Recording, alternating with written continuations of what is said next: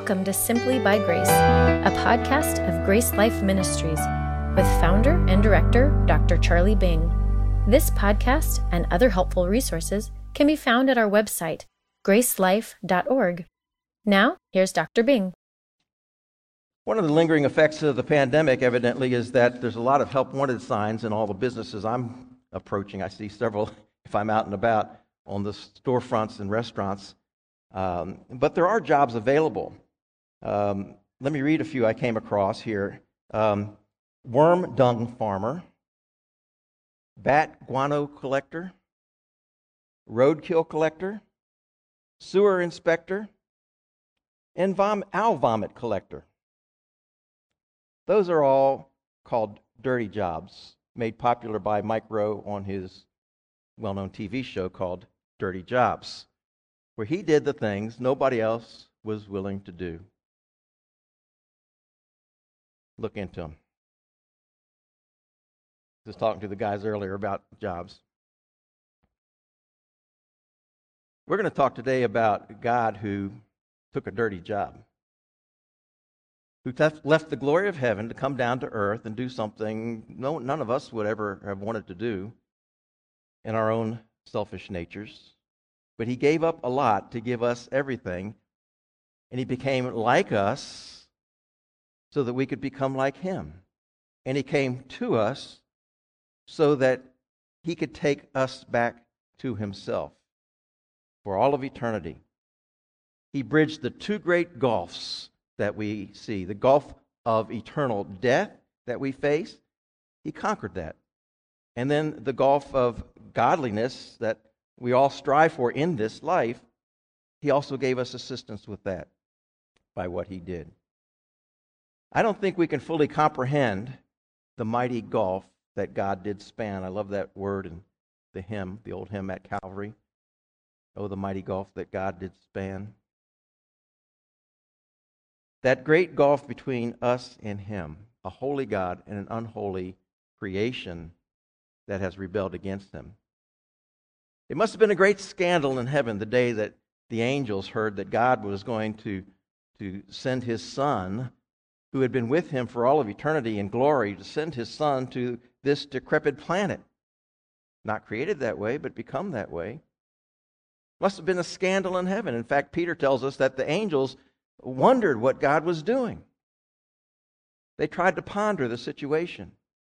And it's hard for us to imagine what God did when he stepped down to be a human. Because you know what? We're content to be humans, right?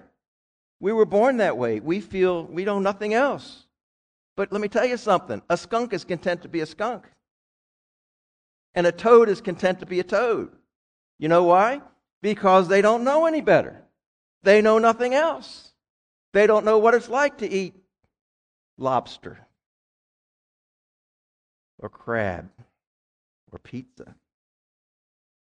But God knew what it was like to be in glory in eternity in a spotless and holy heaven, and yet He took on the dirty job of becoming like us, human beings. But even more than that, this passage will tell us. See, what Philippians, uh, the author of Philippians, Paul, the apostle, is trying to do as he writes to them from prison is try to shape their thinking because there was some stinking thinking going on in this church of Philippi. There were some squabbles going on, we know, from chapter 4, two women who were arguing, and he tells them uh, to, to, uh, to, to come to an agreement. In fact, there's a lot in the book about the way we think. When we think of the book of Philippians, we often think of the word joy and the theme of joy, and it's certainly there, but joy is just an attitude, right? And so the book of Philippians uses that word think and know and, and talks about the mind quite a bit. You'll see it as a common theme throughout the book. He wants us to know some things and to think some things. If there's a real emphasis on the mind and our attitude. And just to touch the context of before we get into verse 5, in verses 1 through 4, he's telling the Philippians things like be like minded. After he gives them all these reasons of the, eh, of the blessings and the things that they have in common, as he's striving for their unity, he tells them to be like minded. He tells them to be of one mind to have lowliness of mind in verse 3. And what does that look like, and how do we get that? Well, we put the interests of others first. we esteem them better than ourselves. And so we have to have the attitude of, um, of agreement, of unity. Now, how do we get there? We don't unify around uh, uh, uh, arbitrary things, do we? We unify around something that's concrete, solid, and objective. We unify around the truth. And now he's going to explain that truth that should bring us all to one mind in Christ Jesus, and that is to have his mind. Well, what does it mean to have the mind of Christ? Well, he starts out in verse 5 by saying, Let this mind be in you, which was also in Christ Jesus. This is not something that happens automatically, even for his Christian audience. This is something that has to be sought after, desired, is to have, let this mind be in you. Don't resist it, absorb it. Here's what, it's, here's what it looks like he's going to tell us. And this is the way I want you to think, and I want you to have that attitude. Basically, it's an attitude of humility. What does it mean to have the mind of Christ? To have the same attitude, the same mentality as Jesus Christ. You see, sin has dug its roots deep into our mind. Sin manifesting itself as selfishness and pride. And those ruts do not heal quickly, or nor do they get filled quickly we have to take on the mind of Christ to overcome our sinful tendencies, our prideful and selfish leanings. Well, what does it mean then to have the mind of Christ? Well, first of all, what we see in the passage is selflessness. Selflessness. In other words, he did not exploit his rights as God. He was equal with God. Here's what the passage says in verse 6 who being in the form of God did not consider it robbery to be equal with God. That word, the form of God, doesn't mean he just kind of looked like God or appeared like God. It, it means that he was one in essence, in his essential being with God. Everything that makes somebody what they are, that's what Jesus was to God and is to God. He was exactly in the essence of God himself. And then it goes on, he did not consider it robbery to be equal with God. The word equal there is a word we get, uh, it, you'll see it in the word isosceles, like an isosceles triangle. It mean, isos means equal, equal. The isosceles triangle is two equal sides. He was equal with God. He was God the Son. He is God the Son. But look at the phrase, he did not consider it robbery. Now, this is a troublesome phrase and uh, has a number of different interpretations. In fact, your Bible probably says something different if you're not using the New King James Version. The New King James Version says, did not consider it robbery. I think the NIV says something like, uh, did not consider it something to be grasped, a treasure to be clutched, some versions, something to be held on to. What's he talking about here? That though Jesus was in essence everything that God is, he had all the privileges and all the glory and all the heaven and all, uh, holiness and all the the uh, resources of heaven, he did not hold on to that and use it for his advantage. How contrary to the human mindset that is when we are given privileges, when we are given glory. Think about Lucifer. Lucifer in heaven was created as the shining light, God's right hand angel, so to speak. He had all the privileges of being by the side of God and created chief among creation. Did he use those privileges to serve God? No. Read Isaiah 14. Five times, I will be like the Most High. I will, I will, I will. Showing the essence of sin and pride. He couldn't handle his privileges. Well, how about Adam? Our great, great, great, dot, dot, dot, Father. Created and given the earth as his kingdom and his domain. Adam, it's all yours. All yours. Just do one thing. You have all these privileges, but Adam chose to do the wrong thing. And it plunged us into sin and into death. Adam himself could not handle the privileges. When Satan whispered in his ear, You'll be like God. He couldn't pass it up.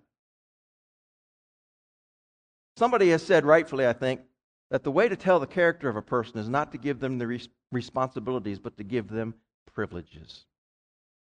If you really want to know what someone is like, give them privileges. I've been a bit overwhelmed by some of the news I'm hearing from the Christian world these days, very recently, about well known preachers who have succumbed to sexual immorality or financial greediness. This week, on mainstream media, there was an interview with a preacher of a big, big, big church. One of his main preachers was let go and they were talking about his lifestyle. He would drive up in a chauffeur chauffeur driven vehicle. He would get out. He would sit, wait in the green room, and then he'd go in and preach, and he'd go back. He never mingled with the people, never talked to the people, kept his distance from the people, fell into immorality. I read about a preacher in the north of the Metroplex. He has a salary of $1 million. Uh, that, what, that's not what the story was about, though. I'm just envious. That's not, that's what, not what the story was about. The story was about somebody in the finance department, a woman who was pilfering money for the last dozen years, and she has taken $1.3 million. Isn't it good to be a small church? Nobody can ever take a million dollars from us. Not yet.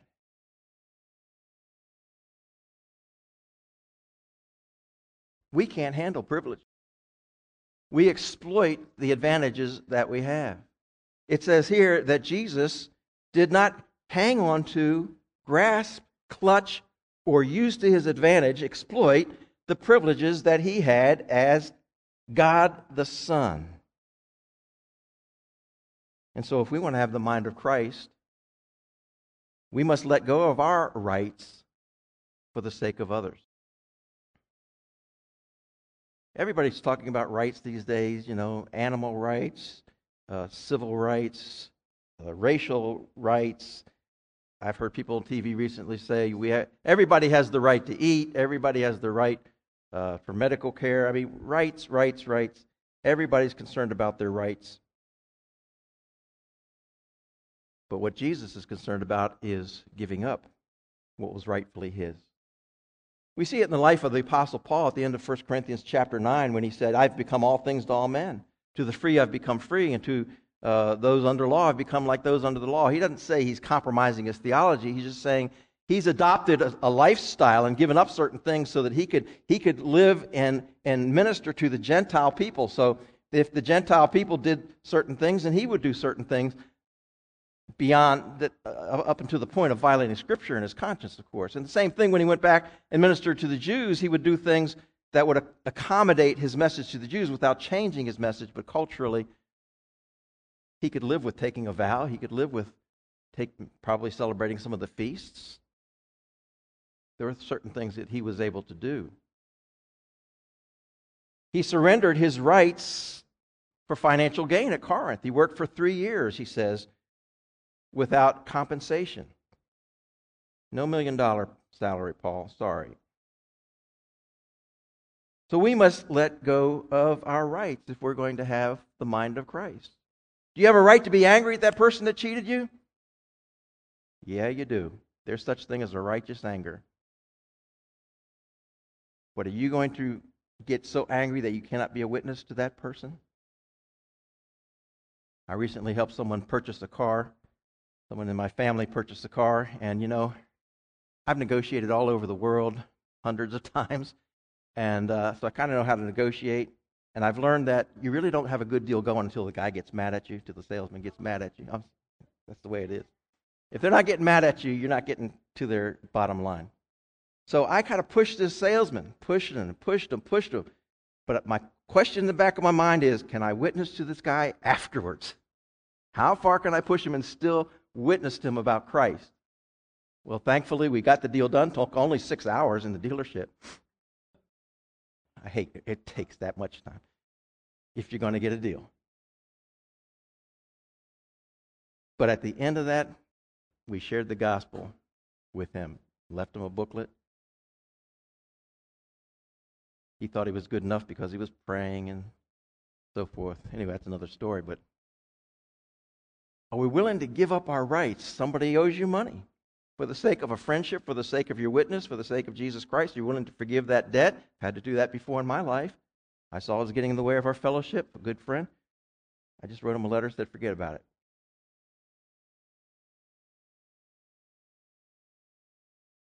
To have the mind of Christ, we must let go of our rights for the sake of others. The second thing we see comes out in verse 7. We see Christ's service. He took the role of a slave.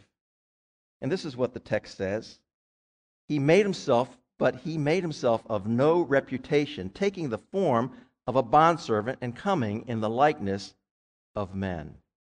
Wow, there's so much here. In fact, there's so much here. When it says he made himself of no reputation, literally, he emptied himself. And the question has always been, what did he empty himself of? And there are actually about seven different interpretations here about what Paul is speaking of. Uh, but without going through all of that, let me just say he did not empty himself of his deity. He didn't leave his deity in heaven. Jesus is God. He always was God. When he was on earth, he said, that he was God, and they stoned him for that. He did not leave all of his attributes. He could have displayed all of his attributes, but he voluntarily, this is what it means, he voluntarily set aside and veiled his glory of God and set aside voluntarily some of his attributes. He didn't use all of his attributes when he was with us, but he limited himself. That's what I think it means when it says he made himself of no reputation or he emptied himself. He was willing to give up some of the privileges he had as God himself for our sakes. Not only that, not only did he become a man and, and lay aside the privileges of deity and power, but he took the form of a bondservant, a doulos, a slave, the word can mean. Not just a human, but a slave. Not just limited in power, but now of the lowest social standing. Wow, it would have been enough to become a skunk, I mean a slave, a human, much less a three-legged skunk or a slave. But that's what Jesus did. He became a slave for our sakes. The NIV says he made himself nothing. And so when he took the form of a servant, he went about and showed us exactly what a servant looks like. He healed people, he ministered to people, he preached to people, he taught them, he loved them, he was a good shepherd to them. He washed their feet. He got down on his knees and washed the feet of people. He loved them and led them. He cast demons out of them, and he offered them free salvation. Mark 10:45 says the son of man came not to be served, but to serve and to give his life a ransom for many, a payment for many. That's what a servant does. Takes care of the needs of others at any cost. And then it says, coming in the likeness of man not in the likeness that he looked like a man, but this actually means in full humanity, the full appearance of a man, but he was fully human. You know, we have to say that because there were some uh, sects and cults, and even are today, that believe that Jesus was just a spirit, really, not a human, or believe that he was a regular man and the spirit came upon him or something at his baptism or some other time. That's not what the scripture teaches us. It teaches us that unto us a child is born, Unto us a son is given, mighty God, everlasting Father. He was born in full human flesh.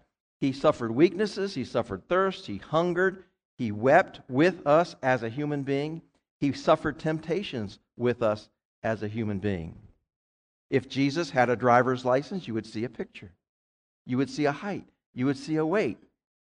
And it would be his actual weight. He was 98.6 if you took his his uh, temperature. 1 John 4 3 says, Whoever denies that Jesus Christ came in the flesh is an antichrist. So you see, the humanity of Jesus Christ is very important. When it says he came in the likeness of man, it didn't mean it doesn't mean he just looked like a man. He was fully human, 100% God, 100% man. And as that, he served people by meeting their needs. And if we're going to have the mind of Christ, then we must take up the role of servant to others and meet the needs that we see around us. When people need spiritual nourishment, we nourish them spiritually. When people have emotional needs, we try to meet those needs. Someone's lonely, we try to be a friend. Someone's hungry or thirsty, we try to feed them. Or they need clothes, we clothe them. Whatever the need is that we see body, mind, soul, spirit, whatever it is what a servant does is meet the needs of others. They get down on their knees and do the hard and dirty work. Some of us who have had to care for elderly parents heard many stories about this and experienced it ourselves in the last few years. Found out what it is like to be a parent all over again. When we returned to our parents, the kind of service that they had given to us all of our lives. And what a privilege it was to do. Dirty work, but a privilege to take care of them in that way. We have good friends uh, in another church, and this lady was telling us a story. She said she went to visit an elderly friend who was uh, in poor health and in a wheelchair, and uh, this lady, as they talked, said, "You know, I have, I've not been able to reach my toenails. I, I can't clip my toenails." And my, I, my friend says, You know, I, I don't do feet. I don't like feet. I hate feet. But God was saying, You need to clip her toenails. she got down on her knees, like the posture of a servant, and clipped her toenails. Because that's what servants do. That's what it means to have the mind of Christ. And then in verse 8, it also means that we sacrifice we sacrifice in obedience to God, whatever needs to be sacrificed. It says in verse 8 that he humbled himself to death. Oh, we just keep getting lower and lower. No longer are we a, a skunk or a three legged skunk, now we're a dead skunk. Jesus not only became a man, not only became the lowest man, a slave, but now he's going to become voluntarily a slave who will die Oh, the mighty gulf that God did span. Oh, the grace that brought it down to man. So he humbled himself voluntarily by becoming obedient to death. He was obeying the Father's will because you remember, well, let's, let's read it. It says that he found, being found in appearance, he humbled himself, became obedient to the point of death, even the death of the cross. But you remember the night before he was crucified, how he prayed to God and said, Not my will, but thy will be done. He was totally willing to sacrifice himself for us. Not for the angels, not for any other reason, but for you and for me. He was willing. Why did he, why did he agonize so greatly in the garden? You know, many, many Christians have gone to their death singing praises and with smiles on their faces and uh, welcoming the opportunity to go to heaven. But Jesus agonized. You know why? because he had left the Father, but he had never been separated from the Father. But on the cross, because of our sins, he was going to have to say, My God, my God, why have you forsaken me? God was going to have to turn his back on his own Son. That's never happened in all of eternity. But he did that for us. He humbled himself to death, but guess what? Not just death, it's death on a cross. Couldn't get any lower, you thought. You know that crucifixion was the lowest form of death in that culture at that time? Physically, it was the most cruel and painful way to die. Not only were you flogged and starved before you were crucified, before they drove the nails into the flesh, but as you were exposed there in the sun and elements for two or three days until you finally couldn't breathe because your weight was sagging so much it took the breath out of your lungs and you finally just suffocated slowly for all the world to see. It was the physically cruelest form of death. Socially, it was a, a, a stigmatized form of death because you just didn't talk about somebody that was crucified. You don't say, oh, my father got an electric chair. We don't say that in polite society. And in polite society, you didn't talk about the cross. because it was reserved for the lowest of criminals, reserved for enemies of the government. Roman citizens couldn't be crucified. And yet Jesus faced all of that for us. But you know what might have been the worst? Is that it had a re- religious curse attached to it because Deuteronomy 21 23 says, Cursed is he who hangs on a tree. And so, for everyone who was Jewish and knew the scriptures, there was this Jesus who claimed to be their king and the Messiah, and he's really looking like a cursed man at this point. No wonder the cross is a stumbling block to the Jews. Us? Worship a cursed man that God is cursing? No wonder he's a stumbling block to the Romans who understood power and victory. You call that victory? This guy's totally defeated. He was a stumbling block to the Greeks, Paul tells us, who believed in esoteric theology and clever thinking and philosophies. What's this got to do with philosophy at all? A dead man. And so the scandal of heaven becomes a stumbling block to many on earth. So he was obedient even to death. You know what this, what this looks like? Look at Jesus' steps to humili- humiliation. From the glory of God down to condescend to be just a human being. Not just that, but to be a slave. Not just that, but to be a dead slave. Not just that, but to be a slave that was hung on a cross, the totally disgraceful, despicable way, most despicable way a person could die. He could not have sunk lower than he did for us.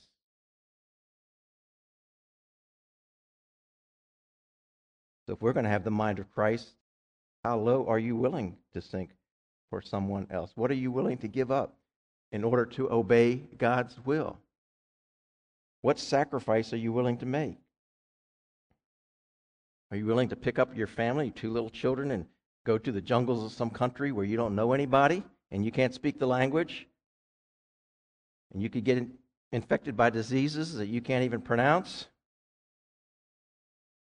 That's why we need to pray for them. They're sacrificing a lot, leaving their grandparents, their parents, their family, their church behind. I was uh, at one time would visit a nursing home and read scriptures to an elderly lady there. Forget exactly how I knew her at this point, but I would go once a week and read scriptures to her. And I would notice this woman was always there at lunchtime uh, feeding. I'd go at lunchtime I break. And she was always there feeding the other residents in the nursing home by hand, the ones who could not eat. And I got in a conversation with her one day, and I said, uh, talked about her, something about, you know, how long you've been working here. Oh, I don't work here. Oh, you don't? No, I just volunteer. I come in and feed them. You come in, you come in and feed them lunch. How often do you do that? Every day.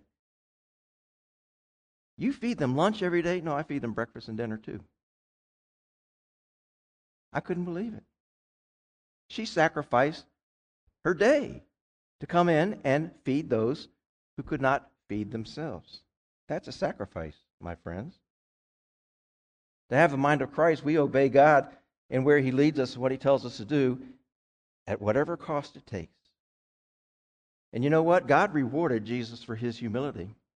The scriptures say, therefore, because of what Jesus has done, because of how low he sunk, God has highly exalted him and given him the name which is above every name. Christ is exalted. Given him a name, not just the name Jesus. Jesus is Savior. It's a good name, but there's humans who have that name. But when he says exalted him and given him a name, he's talking about giving him a reputation that is above every reputation. That's what name stands for in the scriptures. Above every name. I think what's uh, implied here is that because God rewarded Jesus, he will also reward us when we have the mind of Christ.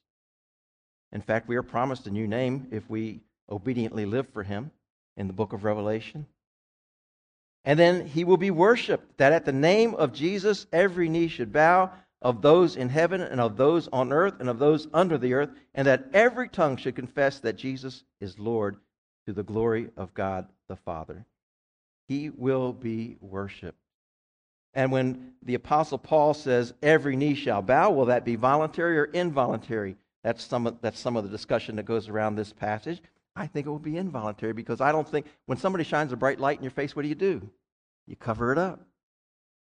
When you stand in the, in the presence of Jesus Christ, whether you're in heaven or in hell, your knees crumble before him, whether you want to or not. Some will want to, some may not, but they will bow before him.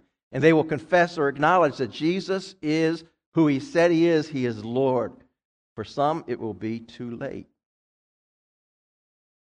In heaven, on earth, under the earth, is simply saying everywhere. Everybody, everywhere will bow before the Lord and confess or acknowledge that he is the Lord to the glory of God the Father. How does somebody confess Jesus Christ as Lord in hell to the glory of God the Father? Because they're admitting that God is right and God is truth and that God loved them and that God sent the Savior for them. It's just too late for them to be saved.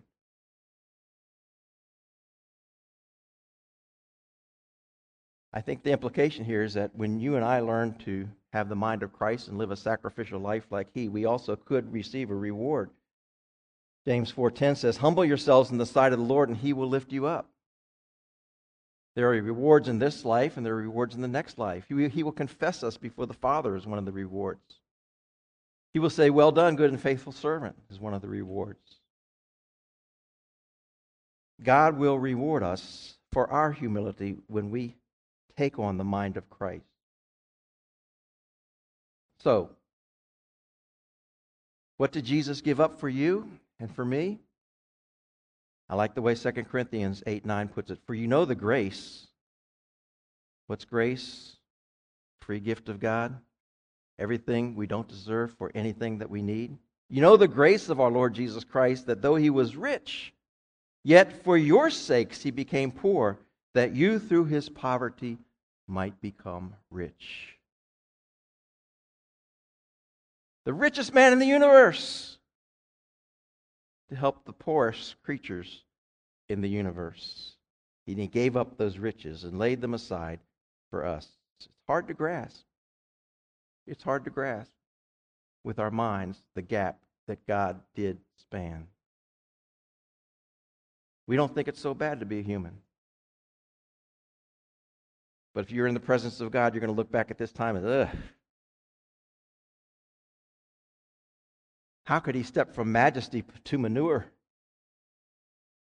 That might just be the way we think of this sinful world at that time. For God to become a man and to suffer as he did is like the sunlight becoming a light bulb, or the ocean becoming a puddle, or the mountains becoming a pile of gravel in your driveway.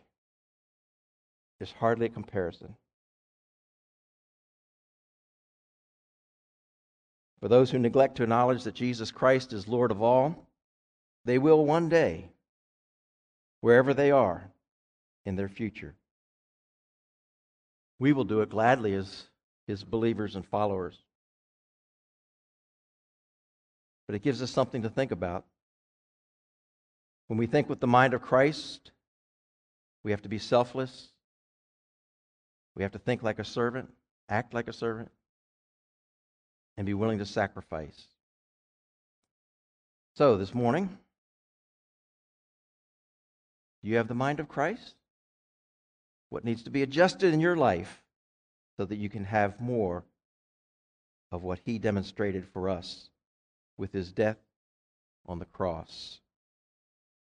Will you acknowledge that Jesus Christ is Lord not only of the universe, but Lord of your life and surrender and be willing to tell him, Lord, wherever you lead, I will follow. Whatever you ask, I will give. He emptied himself. Will you empty your wallet? He emptied himself. Will you empty your calendar for his sake? Will you lay, aside some of your plans, some of your ambitions, or all of them for his sake?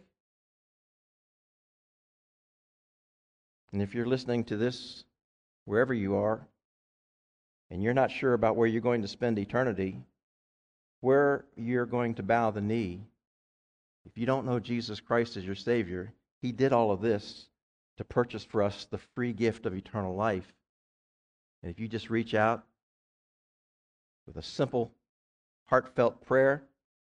Doesn't have to be verbal, doesn't have to be on your knees, but just in the quietness of your heart, say, Lord, I believe that you sent Jesus to die for my sins and that he is alive today and offers me that gift of eternal life. And I'm asking you for that today. I'm believing you for that today.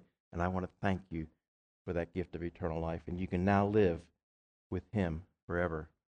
Amen. Let's pray. Father, we thank you for the grace of our Lord Jesus Christ, which our minds can barely fathom what he has done for us, the disgrace he bore for us, that all our sins were laid upon him, and all of his righteousness was laid upon us through Jesus Christ.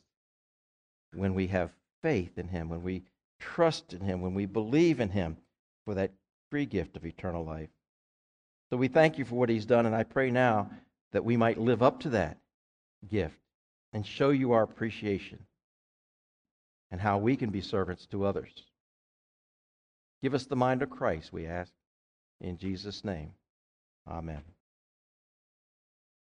Thank you for listening. For more resources, or to help spread the message of God's life changing grace, visit our website at gracelife.org. We'd love to hear from you.